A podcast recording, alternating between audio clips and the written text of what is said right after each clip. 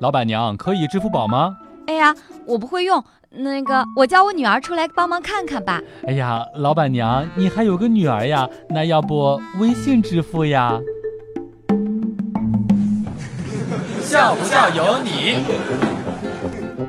感觉这微信朋友圈的文化呀，就是拼命展示自己生活光鲜的一面，谁装的越像，谁就越牛。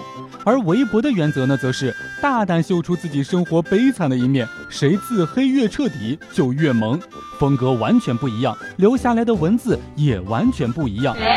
感觉未来的考古学家肯定会得出结论：在二十一世纪初叶，用朋友圈的都是贵族，用微博的则是无产阶级劳动者。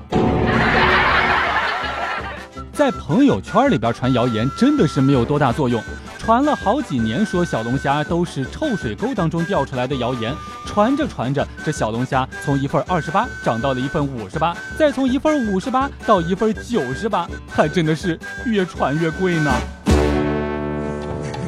笑不笑由你。成功学的大师呀，讲到最后，观众热泪盈眶，相见恨晚，立下誓言要挑战自己的命运，努力改变。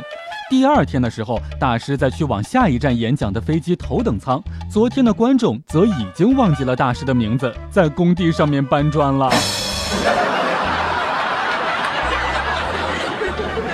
北冥有鱼，其名为鲲，鲲之大和你的体型差不多。化而为鸟，其名为鹏，鹏之背和你的运气差不多。